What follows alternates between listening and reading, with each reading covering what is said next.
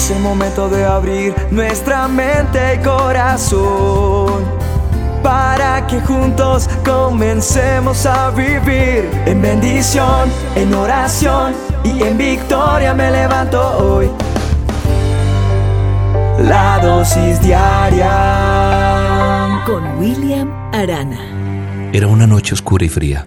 Jorge bebía su café sentado en su sillón favorito en la sala de su casa. Su familia dormía y él reflexionaba tantas cosas que perdió la noción del tiempo. Eran las 3 de la mañana. Llevó su taza vacía al lavaplatos y abrió el refrigerador para prepararse un refrigerio. Cuando cerró la puerta, vio junto a él a una figura muy conocida, pero nada apreciada. La espectacular imagen le arrebató el sueño en un instante y lo miró fijamente y le dijo con voz tenue, ¿sabes bien a qué he venido? Sí, lo sé. Ya es hora, respondió Jorge. La muerte confundida le pregunta a su víctima, ¿no vas a llorar? Todos lo hacen, se arrodillan y suplican, juran que serán mejores, ruegan por una oportunidad. ¿Tú por qué no? Temeroso aún y con un nudo en la garganta, Jorge le respondió, ¿de qué me sirve? Nunca me darás otra oportunidad. Tú solo haces tu trabajo. Claro, solo hago mi trabajo, respondió la muerte. ¿Puedo despedirme de mi familia? preguntó Jorge con ligereza, esperando recibir un sí. Tú has dicho que solo hago mi trabajo. Yo no decido la hora ni el lugar, mucho menos los detalles. Lo siento, poca gente piensa en su familia en vida, pero al llegar este momento, todos piden lo mismo. ¿No lo entiendes? dijo Jorge, con tono de reproche. Yo perdí a mi padre cuando tenía 17 años y mi sufrimiento fue grande, pero mi hija menor tiene tan solo 7. Déjame decirle que la amo. Tuviste siete años para decírselo, Jorge. Tuviste muchos días libres, muchos cumpleaños, fiestas, muchos momentos en que pudiste decirle a tu hija que la amabas. ¿Por qué solo pensaste en tu hija a propósito? Contestando Jorge dice, mi hijo mayor no me creería. ¿Y mi esposa? A ella no creo que le interese si la amo o no. Nos hemos distanciado tanto. Es una gran mujer y excelente madre. No la supe valorar. ¿Cómo me arrepiento? Pero mi niña, no hay día que entre yo por la puerta y no esté ahí para recibirme con un beso. Deja de hablar ya. Se hace tarde, dijo la muerte. Está bien, ¿sabes? Este momento hace que mucha gente haga conciencia de su vida. Lástima que sea demasiado tarde. Salieron ambos por el patio. Un extraño tren aguardaba en la calle y lo abordaron. No todo es aburrido en la muerte. No te puedo decir lo que pasará, pero te propongo que juguemos ajedrez para matar el tiempo. Con una sonrisa y una lágrima, Jorge dijo, qué curioso, creí que no tenía sentido del humor. El juego se inicia. Jorge no se calmaba. Aunque comenzó ganando, consiguió un alfil y un caballo, pero era obvio que eso no le agradaba. La muerte le preguntó, ¿a qué te dedicabas en tu vida, Jorge? Soy, es decir, era un empleado en una fábrica de calzado. ¿Obrero? No trabajaba en la administración. Ah, supongo que te encargabas de ver si algo faltaba en producto o en dinero. Sí, en parte era así. No entiendo por qué a mí. ¿No entiendes qué, Jorge? Ustedes teniendo tantas cosas que hacer, se encierran en el trabajo, se olvidan de los sentimientos, no les importan los demás, se vuelven egoístas y violentos para que al visitarlos yo, la muerte, demuestren ternura, humildad, tristeza, miedo e incluso lloran. ¿Por qué esperar a que llegue yo si ya nada pueden hacer? No lo sé, no lo entiendo. En cambio yo soy como un simple peón, haciendo lo que debo hacer y nada más, mientras ustedes Ustedes son dueños de su propia vida, capaces de decidir qué harán con ella y para qué. Si su peor decisión es desperdiciar su vida, te creía más cruel, le dijo Jorge a la muerte.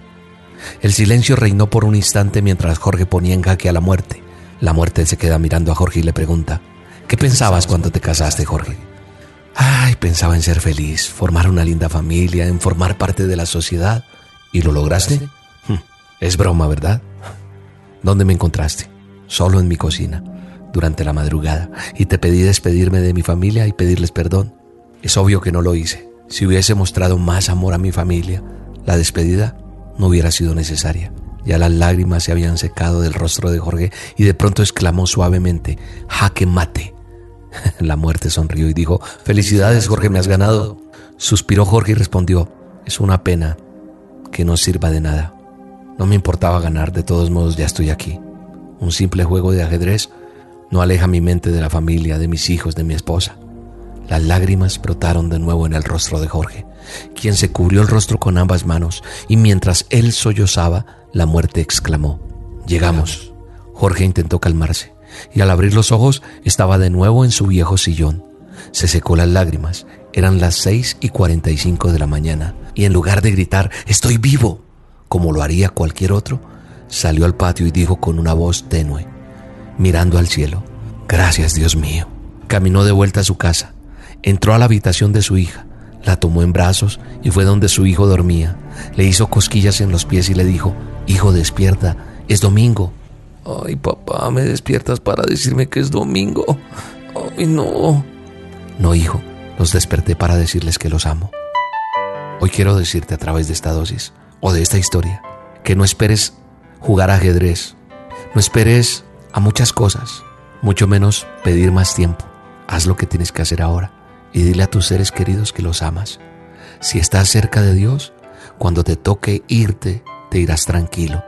Habrás cumplido tu misión. Hagamos que nuestra vida juegue el mejor juego de ajedrez, tu familia. La palabra de Dios dice, así que entonces hagamos bien a todos según tengamos la oportunidad, y especialmente a los de la familia. Gálatas 6:10. Un abrazo y que Dios te bendiga. Hoy tengo tiempo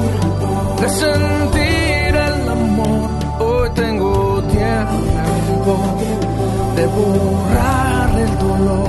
Hoy tengo tiempo de un amigo ir a buscar. Hoy tengo tiempo de amar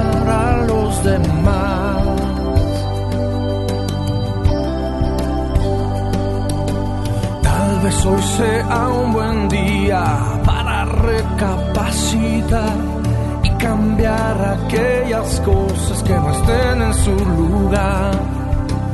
Dale tiempo al corazón, dale la oportunidad de sentir una caricia una vez más.